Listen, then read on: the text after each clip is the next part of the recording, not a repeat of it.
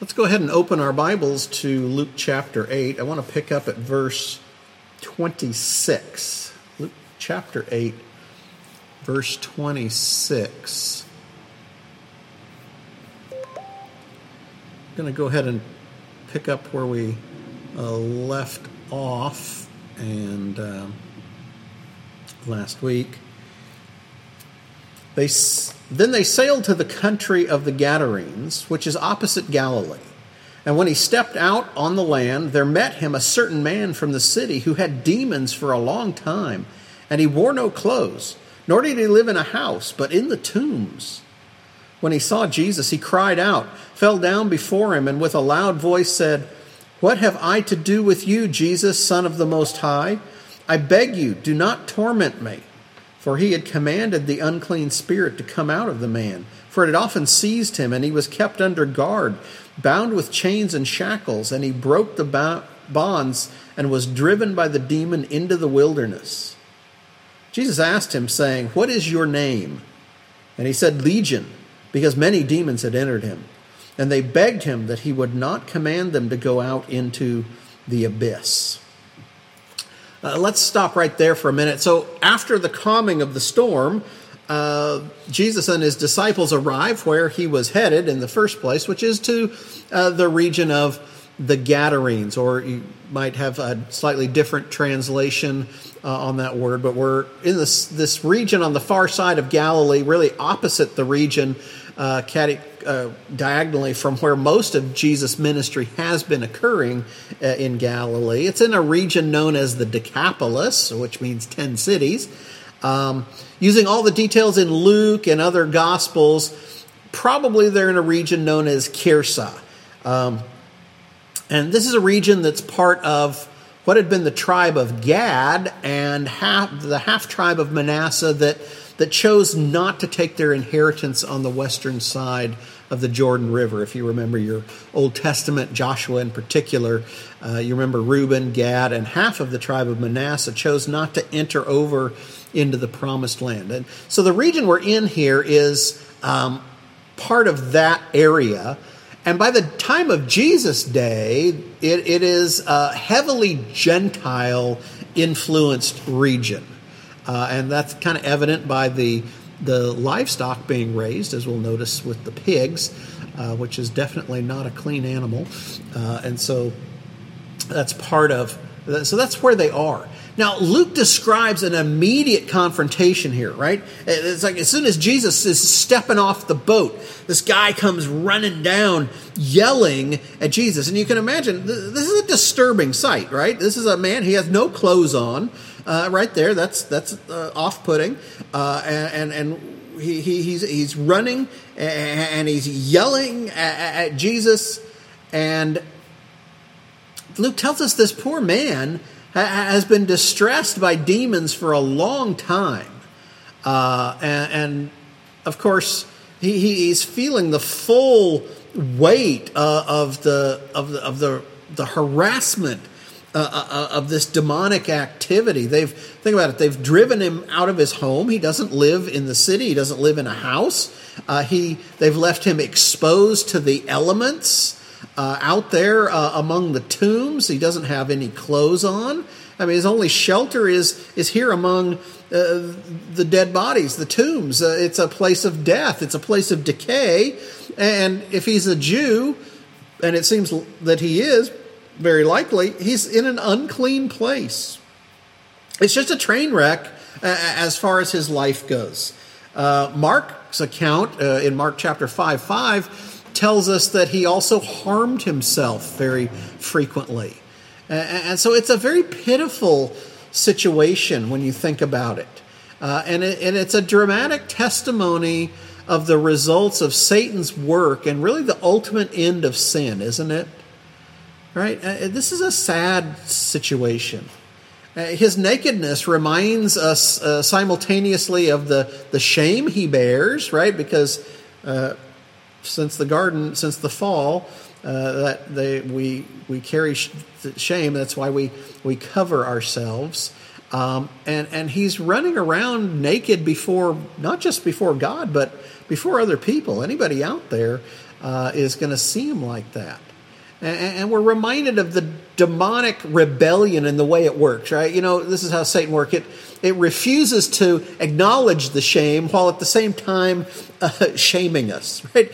You know, Satan loves to put us in places where we're pitifully shamed. But at the same time, you know, it's that demonic doctrine that tells us, oh, don't don't feel any shame. That's kind of the culture we live in today, right? We, we sear our, our conscience over uh and flaunt a sinful lifestyle and uh, try to tell ourselves it's okay to run around naked or whatever uh, godless thing uh, we we find ourselves doing. That, that, that's a defiant and, and, and seared conscience, right? But at the same time, Satan is, is thrilled to, to expose a person to ridicule, right? He's like that bad kid you might have gone to school with. I hope you weren't that bad kid who was always goading you to do something, and then he turns around and, and, and, and guilt you because you did it, right? Or he's the first one to point out to somebody else what you've done. Or he's, or he's the guy that likes to put you into a, a really compromising situation and then, then show everybody. And of course, nowadays, they, it's somebody that, that does it and then posts it on the internet uh, or, or TikTok or, or, or one of those things. You know, they're they're the ones goading you into uh, a place of ridicule, and then they, they heap it on. That's Satan's mode, right? He he he doesn't care about you, right? All he does is hate God, and because you're made in God's image, he hates you too.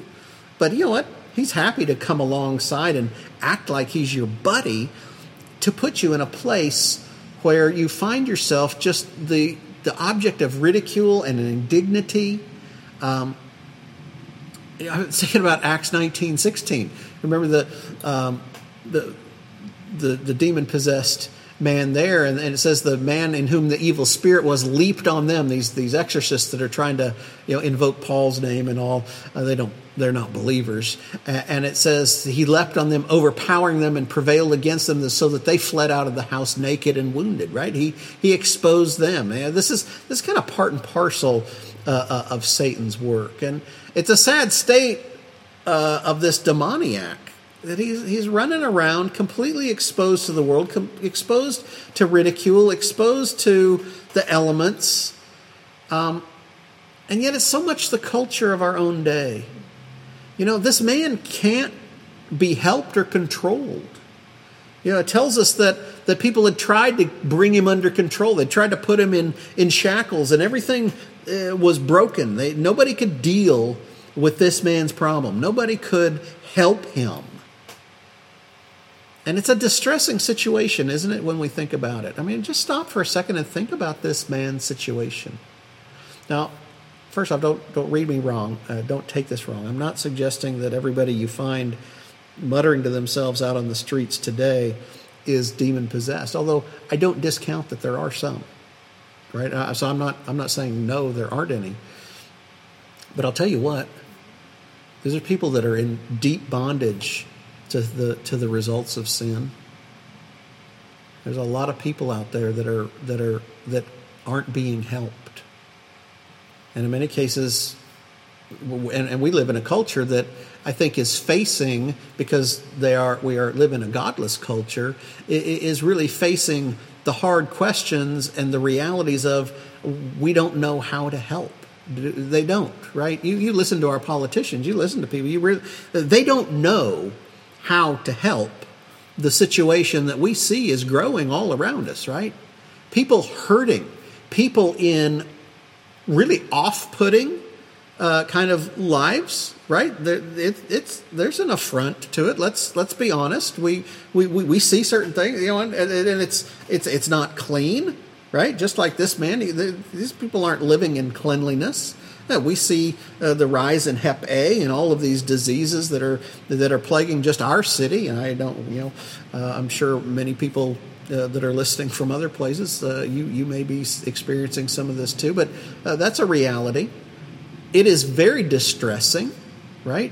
Because I don't think anybody likes to see somebody uh, hurting, somebody not in their right mind, somebody uh, under the throes of, of an addiction or Uh, of, of a brokenness that is not being helped. And so it's concerning. I mean, uh, clearly the, the the the people where this man lived at one, they had a concern for him. They've they've tried in the past to help. Just as we look around and we say we we we want to help. There there needs to be help. And yet, from a purely human standpoint, we realize there seem to be some situations in life that we can we just we got to call them hopeless. There just doesn't seem to be a way to help, and this is this man's situation. This man is plagued with the demonic. And again, I'm please don't don't send me hate mail or something. I'm not suggesting that all of the things I've just described uh, that we're dealing with with the culture are people that are demon-possessed. I'm not saying that. But you know what? Sin brings a lot of things, whether you're demon-possessed or not. And we see the hurt. And we're reminded in the Scripture that the end of sin is, is always an escalating uh, degradation.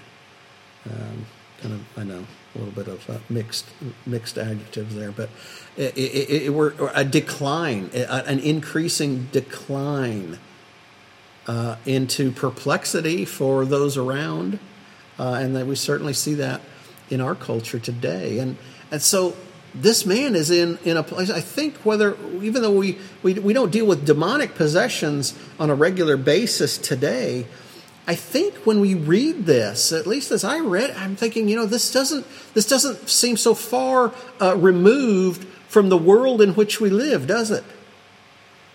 And I, and I'm thinking about all of the, the the weight that that must have carried, and I can imagine what the apostles are thinking. Oh, great! And we we just went through the storm, we got to safety on the shore, and now we're accosted by this this guy. This he, he he's. demon possessed. He's apparently got great strength. So there, there's some fear, no doubt. And Jesus addresses the man. And we and we discover here that he's not just tormented by a single demon. And, and, and we've seen in other places in Scripture that that in itself is more than uh, somebody can deal with. But he's under the control of an entire host of demons. And when Jesus asks his name, he says, we are legion, for we are many. You have to excuse me because my I've still got a little bit of a little bit of the COVID stuff uh, lingering, but I'll, I'll be the Lord will get us through this. It's okay.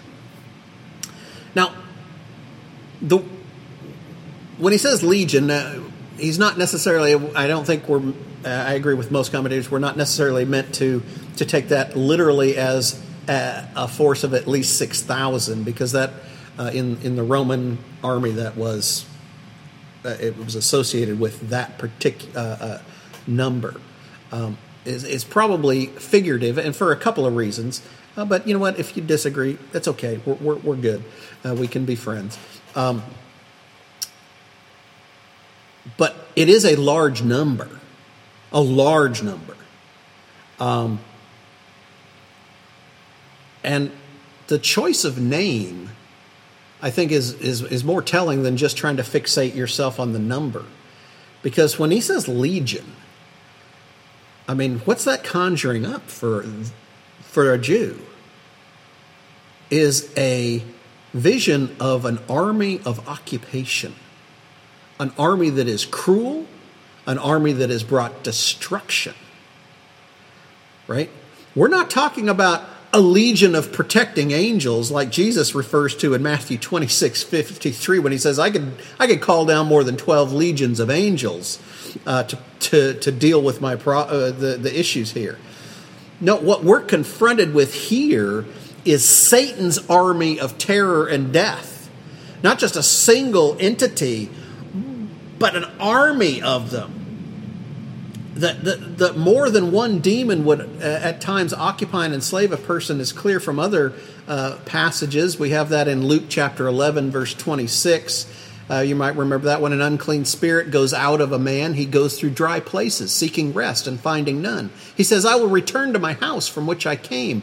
And when he comes, he finds it swept, put in order. Then he goes and takes with him seven other spirits, more wicked than himself, and they enter and dwell there. And the last state of that man is worse than the first. Right? So the scripture te- definitely teaches that a person could be inhabited by not just one, but multiple demons. So, but here we have this dramatic confrontation, right? Because it is a, a legion, if, uh, this multitude of demons and Jesus all by himself. Because let me tell you, the, the apostles are doing nothing here. They're not, they're really not helping out. They're helping out about as much as they helped out on the boat.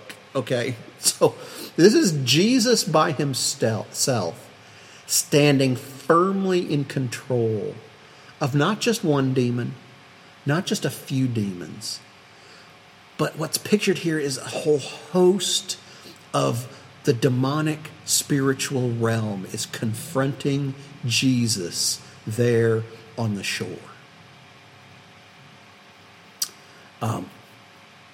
I think it's Edwards writes the the the the, uh, the portrayal uh, you know, when he was talking about breaking the chains and everything is showing the spirit's strength and, and showing that he's a powerful foe that that the people can't control. We've already talked about that.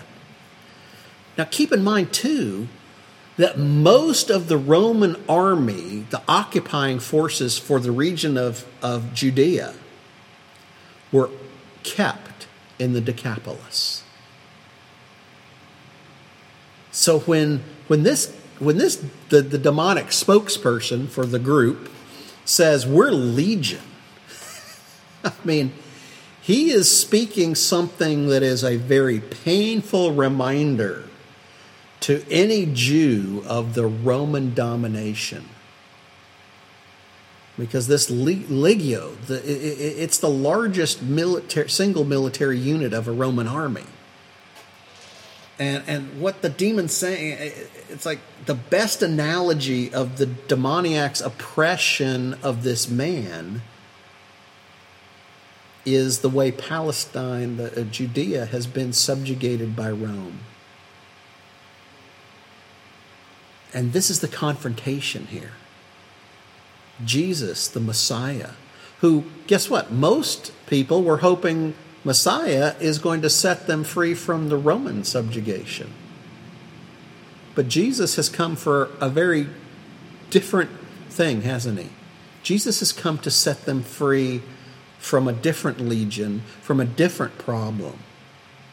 And he demonstrates that here as he confronts this host Uh, uh, uh, of demons that are that are inside this man.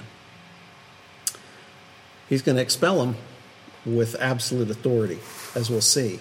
Now, before we uh, move on in the reading, it, I guess it would be hard to miss that the demon gives the answer to kind of the question that the apostles left themselves with after the uh, the incident with the storm. Remember, they're wondering what who is this man that's among us? Well, guess what? The demons know exactly who he is, right? They're very quick to say, what have we to do with you, Jesus, Son of the Most High God? There's absolutely no question in their mind who Jesus is. They know exactly who he is. Yet they don't worship him. But they aren't above begging. And we see that. They know that they're right now face to face with the one to whom final judgment has been committed. They know that. Right? The people around may not know it, but they know it. And by the power of Jesus' own word, they've already been arrested from controlling the man in question, right? It, it tells us they've already, uh, they already realize that the next step is we're out. They went and they're begged, don't don't don't torment us, right? Um, and so let's pick up there at, at verse um, thirty-one. They begged him that he would not command them to go out into the abyss. They're really, when it comes down to it, they're really just interested in themselves.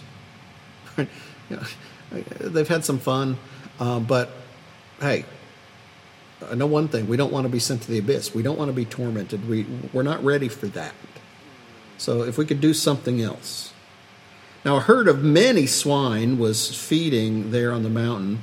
And Mark tells us about two thousand, and that's why it may not be six thousand uh, demons, but whatever. We're, we're not, it, there's, there's a lot. It's a multitude, probably in the thousands, no doubt.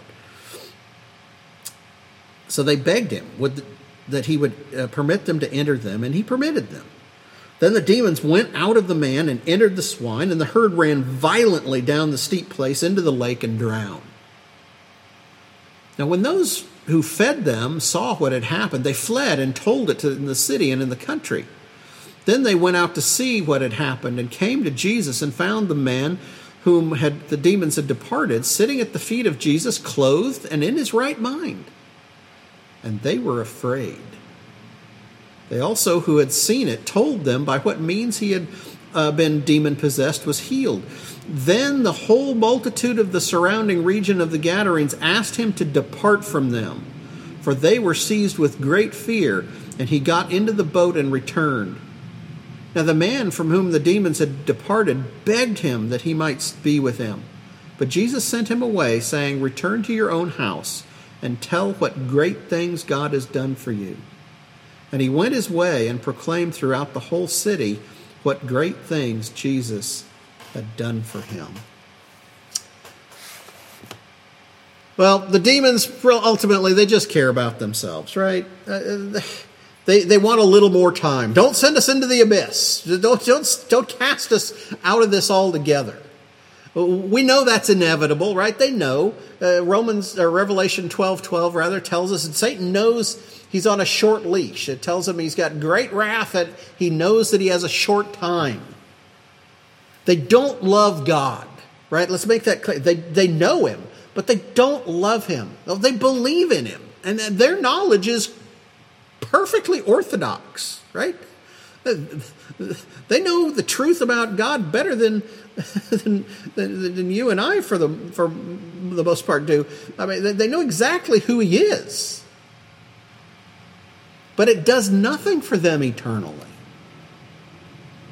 It just brings their condemnation. They simply tremble in their uh, before his presence, for they know that ultimately they're not able to defeat his will, and yet they do not repent. And so James says, you know what, the, you believe in God. Good, well, good for you. The demons believe, but they and they tremble. That's James two nineteen. But rather than being cast into the abyss, the, the bottomless pit before their time, and you might compare that to Matthew eight twenty-nine, they request that they could be sent into this herd of swine. And that's, again, Mark five thirteen tells us there's about two thousand uh, of these pigs running around, and, and there's many demons, so it, it seems like a perfect match.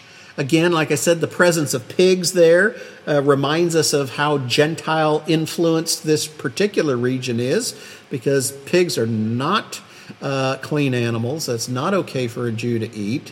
Um, but the fact that we're actually keeping them uh, tells us there's a lot of Gentiles there to be fed. And you know what? The, the Romans are occupying, you know, they're keeping most of their their occupying armies there. So there's, there's a good market for pigs. Um, and so there they are. Can we go into the pigs? And Jesus permits them. This is an interesting encounter, just, just this little piece, as it should remind you that even the demons and their, the demon realm is under the sovereign control of the Almighty God, right? They, they do not operate completely without permission, right? Now, God doesn't instigate evil. He never does. But, right? They can't just enter a person, uh, anyone they want, because they feel like it. And you could read Job chapters one and two, and you get a, some insights into uh, this as well. God is almighty. God is the one in control here. And they do need uh, uh, certain permission to do uh, things. And, and so they ask, you know what? Okay, you're casting us out. Uh, we don't want to go to the abyss. Uh, not ready for the old torment. Uh, even though it's coming, I know I can't stop it, but can we just delay? Can can I go into the pigs? Can we all go into the pigs? And they do. And after that, what happens? They destroy the pigs. And you think to yourself, well, that was short-lived. Yeah, it was. There's really no logic there, is there? Um, and, and that's a reminder, too. That there, you know... It's just a manifestation of the chaos and destruction that's ultimately wrought by demonic influence. I, I'm not suggesting Satan isn't a cunning and, and intelligent being. I don't don't take that the wrong way. But this this really demonstrates for us the the kind of just the chaos that comes from sin and the demonic. It doesn't bring greater order, right? It, it doesn't bring order to your life. Uh, you, you might get a few things uh, lined up, but the, the overall tenor of your life is not going to be less chaotic uh, under demonic control and, and following uh, the world. And really what we see play out with the pigs is just another reminder. It's in keeping with the misery that was brought upon the man in this encounter. And you think about the life that he's been enduring. Uh, think about the father who saw his own son who brought to Jesus uh, to have the demon cast out, and says, you know what, the the demon often tries to drown him and, and cast him into the fire. That's in Mark nine twenty-two. It's just, it's chaotic, it's hurtful, uh, it's destructive. Well, the destruction of these swine gets the attention of the people that care for them, and and they run into the city to tell possibly the the owners, who knows. Um, I'll tell you what, hurting somebody financially is a surefire way to get their attention. Um, and suddenly everybody's interested in what's going on out here in the tombs area. And Luke records that they come out from the city to see.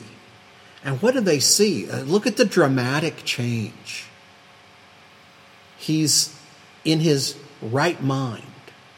And he's clothed, and he's sitting. It's just a, it's a picture of peace and tranquility. The very, it is the, the, the polar opposite of what his life had been before. He now has peace. He's clothed, right?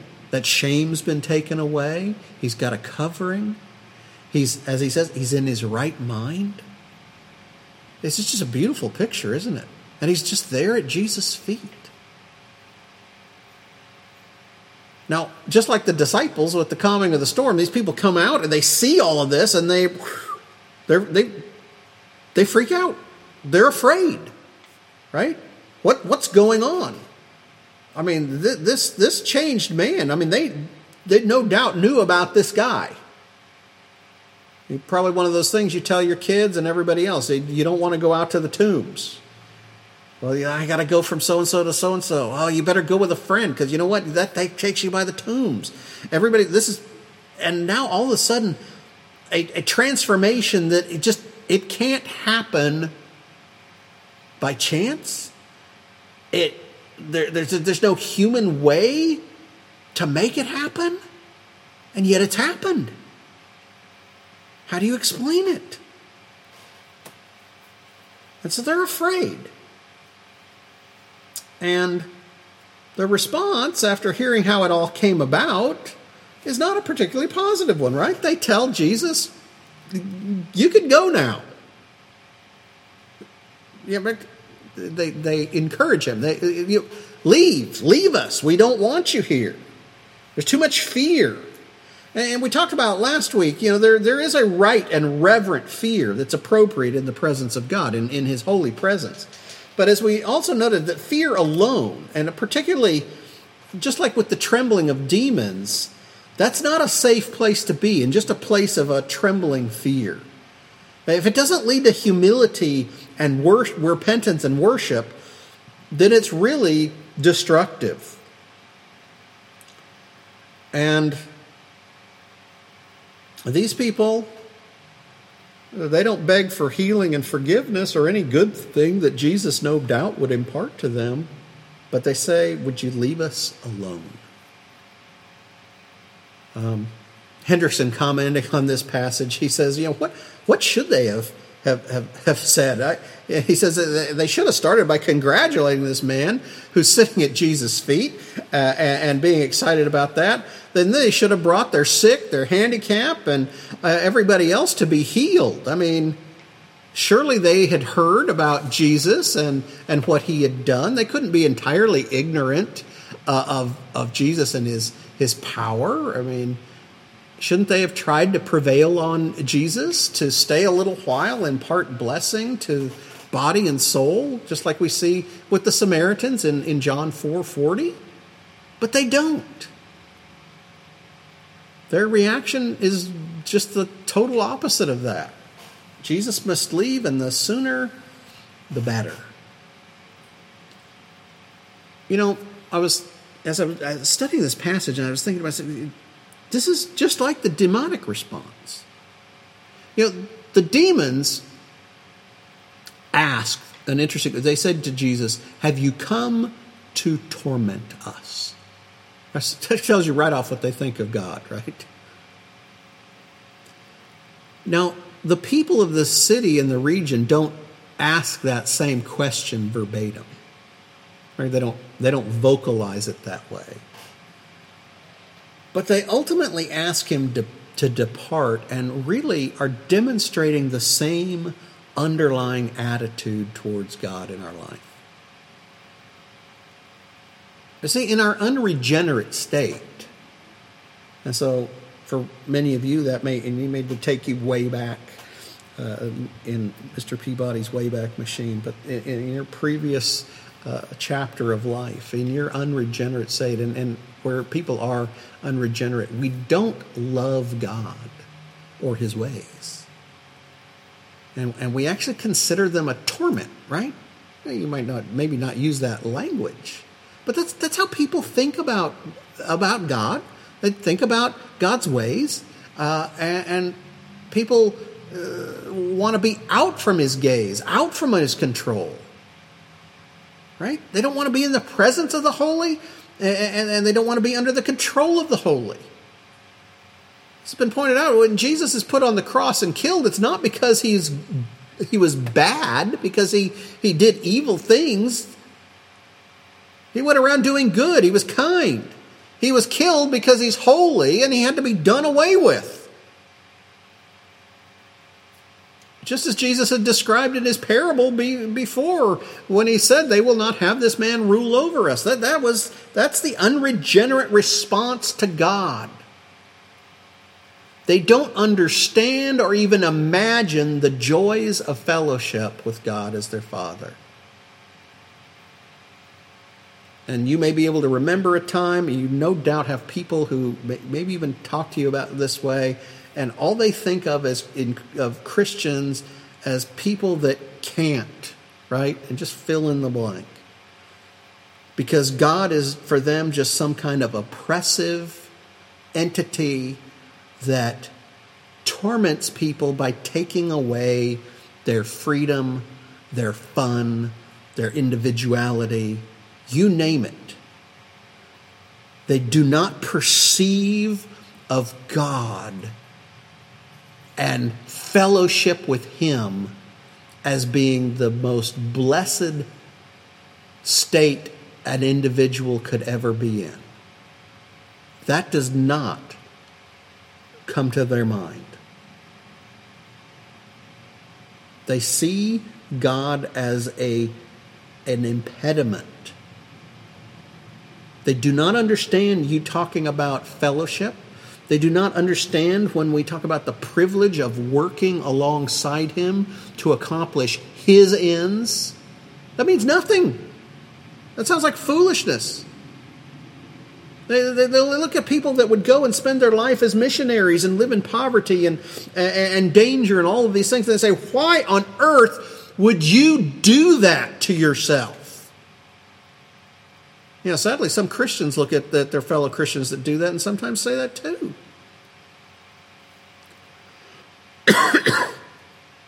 How can they miss the boat like that? See, see un, the unregenerate man or woman wants autonomy. They want absolute control over their life without any accountability.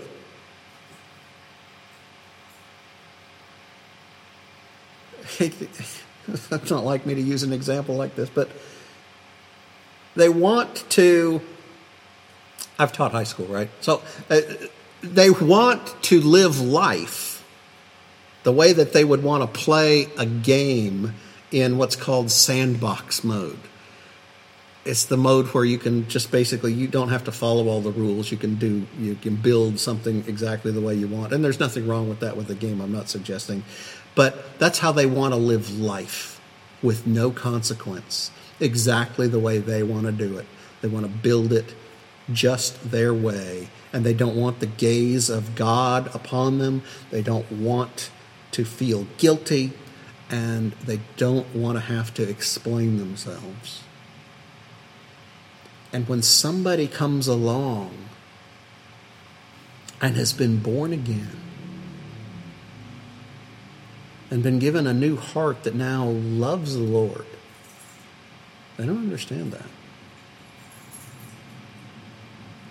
Somebody that's suddenly gone from chaos to peace, from anger to joy,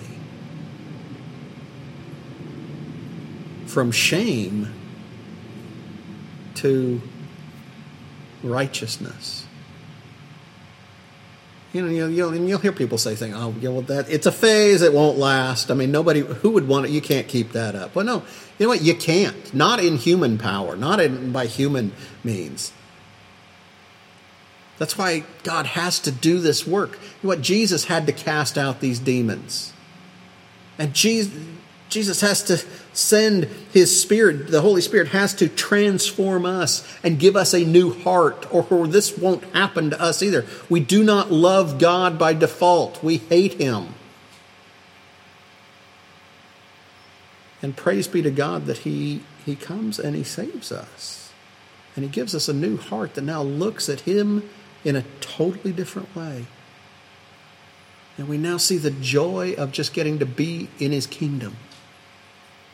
We now see the the blessing and and the the mar and marvel at how this eternal, almighty God condescends himself to to use people like you and me to accomplish his ends. Let me tell you, folks, God could easily build his kingdom without your help or mine, in some other way.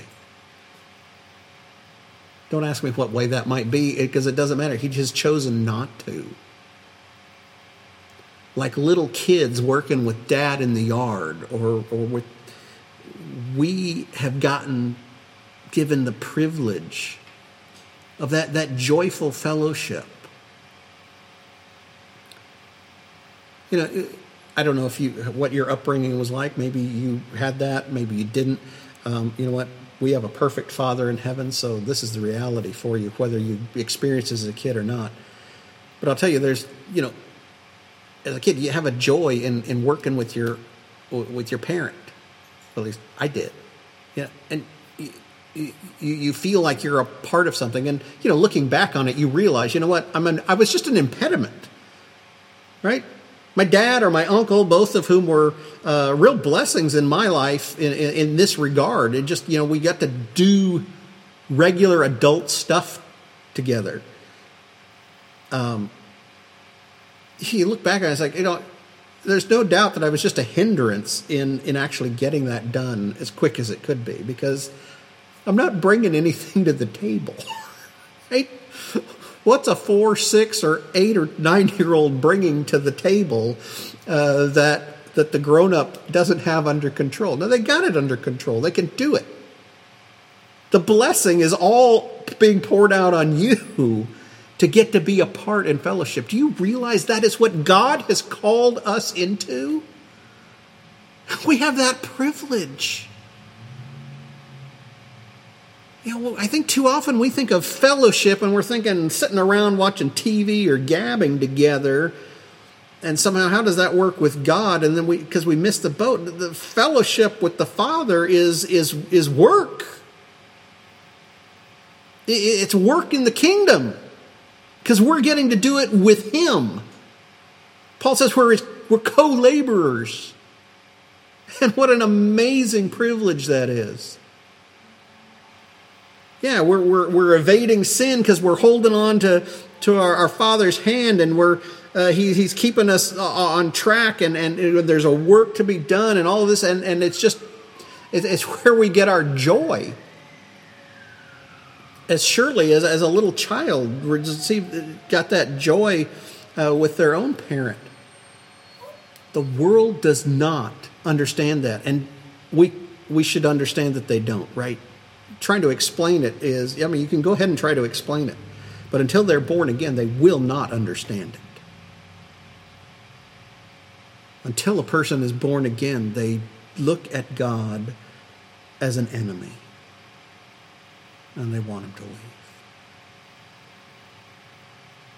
Well, this man has been set free. He, he's been born again. Oh, this, what a beautiful picture. And he begs Jesus, will you let me be with you? I want to be with you. And what may seem a little harsh initially, right? It, Jesus says, no. I got other plans for you. You're, you're, you're going to be my witness in this, this Gentile region that's actually hostile to the things of God. And isn't that an amazing kindness on God's part? Right? This, this area that unilaterally rejects Jesus, says, take a hike, get out of here.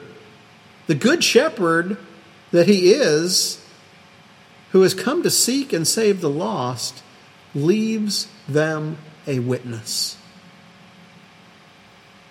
He leaves this man there with a job to do. He reaches out to these lost souls, even though he's no longer physically present there. He leaves them and he says, return to your own house. Tell them what great things God has done for you. Jesus has his own desires for the man. And so he turns down his request. And, and sometimes that is the reality. Sometimes when the answer to a request is no, it's because God has other things on his mind. God has other plans for us.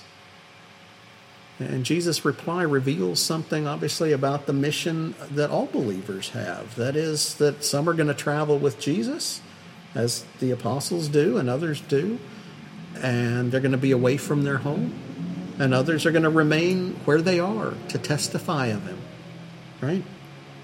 Some are called to be missionaries, and they go all over the place. They, they kind of never, they don't have roots often. And then there's other people that are called and and they're just planted somewhere, and that's where they're to be. And sometimes that changes in a different season of life, right? Somebody that was at one time a missionary becomes planted later, or vice versa. But but God is at work, and he has different things, different callings. And this man is uh, of that latter type. He's there to, to be a, a missionary at home. Not all believers are called to serve Jesus in the same way, right? And that's good news, right? There's so many different things that need to be done. And God's made us all so differently. Um, and so he leaves uh, a presence there in the city, even though he departs. And the guy does, of course, exactly what Jesus says. He doesn't actually just tell his immediate household, but Uh, the whole city, and actually Mark in Mark five twenty tells us he, he proclaims the, the good news throughout the region of the Decapolis.